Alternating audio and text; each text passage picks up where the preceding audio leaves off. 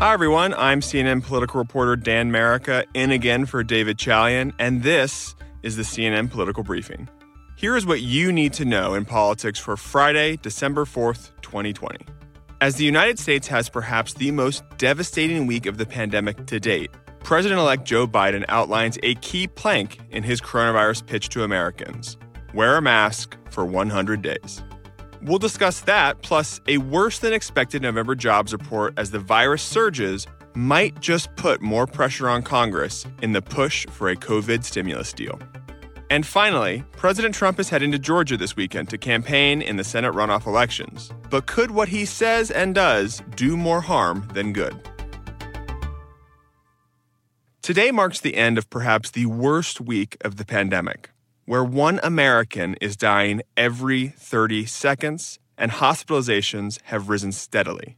And a new influential model from the University of Washington released today said that Americans can expect to see 539,000 deaths by April 1st. And even with vaccines, the model shows that those will only prevent around 9,000 deaths before April.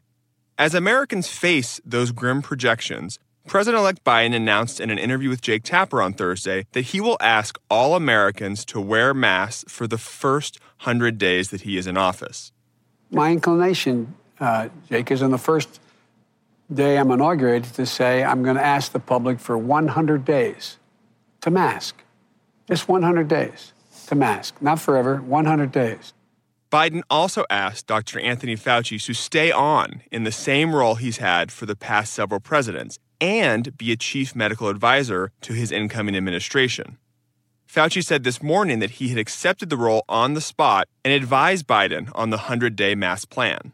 This all shows the stark difference between how President Trump and President elect Biden are handling this crisis. Trump fought many of the coronavirus recommendations from his own administration, including on mask wearing, while Biden is pleading with Americans to wear masks and trying to find a palatable way to convey that. The differences between Trump and Biden on masks will show just how far presidential leadership on an issue can go.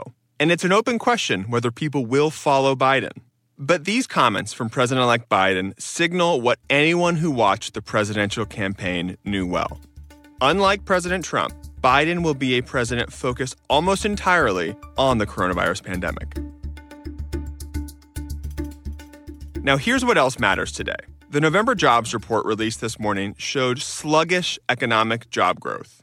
There were only 245,000 jobs added during the month of November, which is half the amount of jobs that experts predicted. This was also down from 610,000 jobs added in October. What this makes clear is that hiring in the United States is so slow, it could take another 40 months for the job market to fully recover from the coronavirus pandemic. The economy is still down 9.8 million jobs since February, before the crisis began. That's more jobs than were lost during the entire Great Recession. And as millions of Americans remain unemployed, there is more pressure than ever on Washington to pass a relief package. CNN's Jake Tapper asked Biden if he would support the $900 billion relief bill in Congress right now. Take a listen to what he said. That would be a good start. It's not enough. It's needed, and they should focus on the things that are immediately needed. On Monday, it looked like nothing was going to happen on stimulus. Now, it's possible a deal is brokered in a matter of days. Today, House Speaker Nancy Pelosi told reporters during her weekly press conference that both her and Senate Majority Leader Mitch McConnell agree that COVID 19 relief should be tied to the government funding bill. That increases the chances of something passing, a necessity to prevent economic collapse on top of a worsening COVID crisis. And finally, today, this weekend, President Trump is campaigning on behalf of Republican Senators Kelly Loeffler and David Perdue in the Georgia runoff elections. Vice President Mike Pence is down there campaigning today as well. And although the Republican campaigns are looking for Trump to really charge up their base, they are concerned about how he'll react on the trail in the aftermath of his own Georgia loss. Trump has been bashing the Republican governor and Secretary of State of Georgia. he also continues to cast doubt in the integrity of the election results in the state.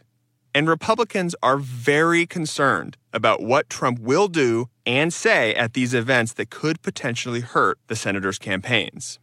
If Trump spends most of his rally lying about the American voting system being untrustworthy and the elections being rigged, this is likely to discourage Republicans from voting in the Senate race and a group of prominent former Georgia Republican officials, including Governor Nathan Deal and former Senators Johnny Isakson and Saxby Chambliss, released a statement on Wednesday urging the party to unify and shift their attention to the challenge of protecting the Senate majority.